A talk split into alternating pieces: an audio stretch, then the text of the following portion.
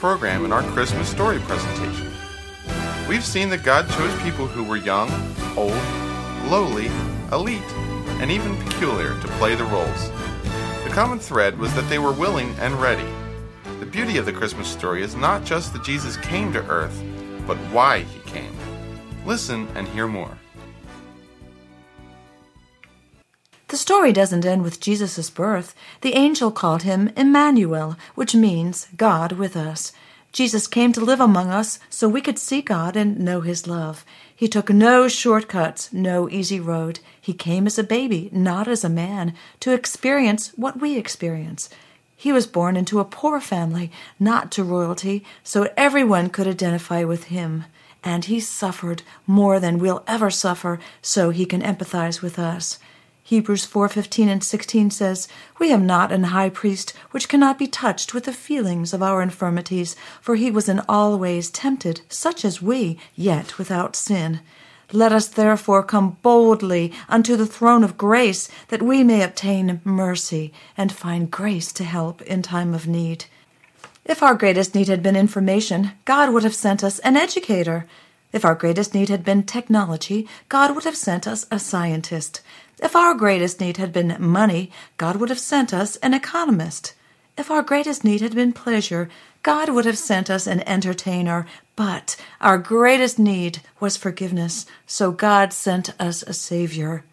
And his name is Jesus, which means the Lord is salvation. The joy of Christmas comes in knowing who Jesus is.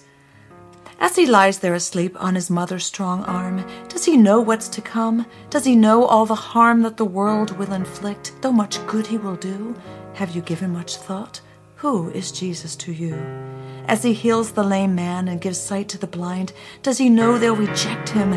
Does he know in his mind that they'll spit on him, mock him, and then crucify on a cross that's not fit for any man to die? So why did he come here? What good did it do? Have you given much thought? Who is Jesus to you? He came to redeem us from sin's penalty, to die in our place so that we'd be set free. The sin of the world on his shoulders did rest, and through his own sacrifice the world will be blessed. He knew he would die, that's what he had to do. So what do you think of him? Who is Jesus to you? Is Jesus just simply a child in a manger, a man on a cross, a Galilean stranger?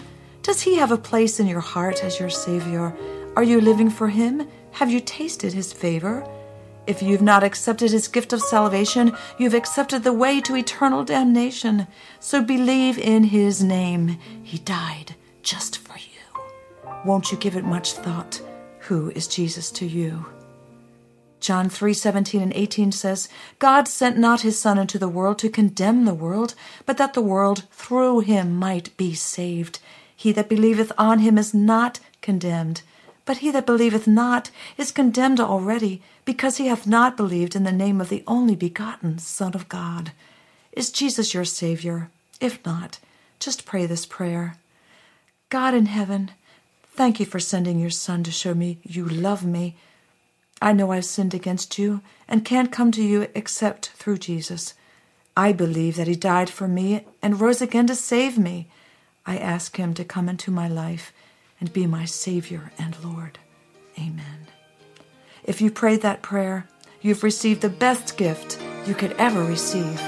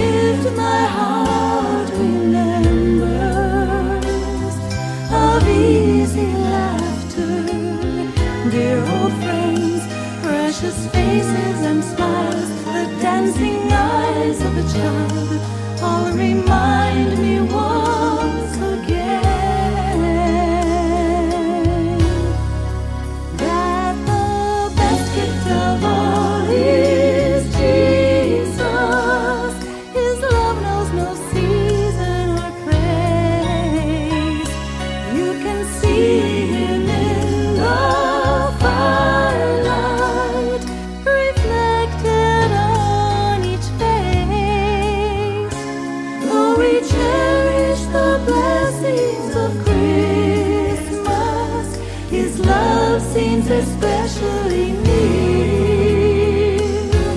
The best gift of all is Jesus. All through the year.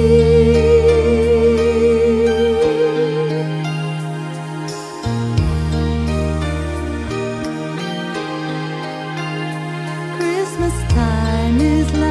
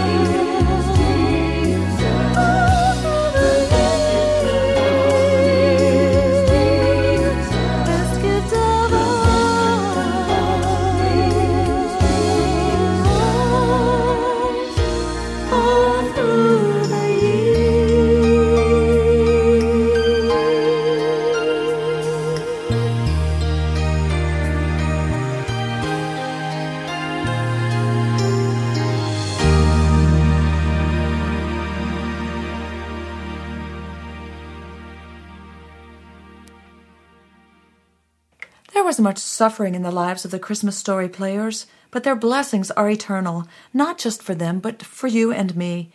Let's review the cast of players and their roles. See if you can find yourself in one or more of these people.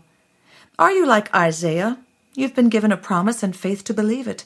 You may not see the answer in your lifetime, but pray, pray, and pray. We should all be John the Baptists, promoting the Lord's gospel message and preparing the way by the life we lead so others are drawn to Him, not from Him.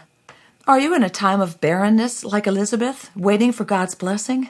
Hold fast. He may make you wait, but He is never late. Elizabeth and Zechariah lived upright lives. They were ready for service. If God called you to serve Him, would you be prepared? Or would you have to get ready and maybe miss the opportunity? Joseph was willing to play a supportive role. We need more behind the scenes people who can be content to help without the accolades. If you're one of these, be assured your ministry is every bit as important to God as that of a stage person. Last but not least is Mary, who lived a godly life. She was ready to deliver the message of Christ and willing to do it God's way. Oh, that we might be the same as we play our part to the glory of God and reap eternal rewards. Is there a sequel to this story? you bet, and I think you just might be in it. God chose to use mankind to spread his good news message and redeem the world. We're as important in his future plan as Mary and Joseph were. If we don't follow his commands, think of the impact it could have on the eternity of our friends and family. That night in Bethlehem was just a beginning. Jesus came to bring glad tidings of great joy to all people, hope for eternity. And he will come again, not to die, but as king. And every knee will bow, and every tongue will confess that Jesus Christ is Lord.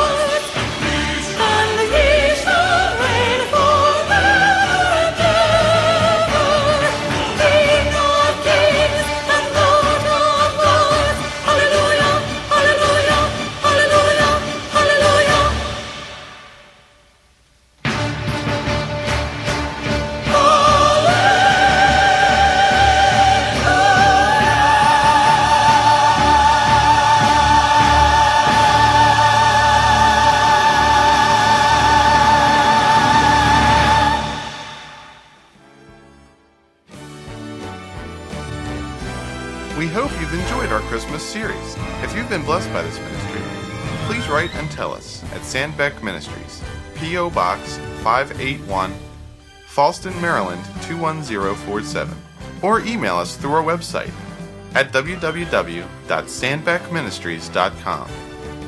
Why not send along a Christmas gift to support this ministry? Join us on our next program. We'll continue with our previous series.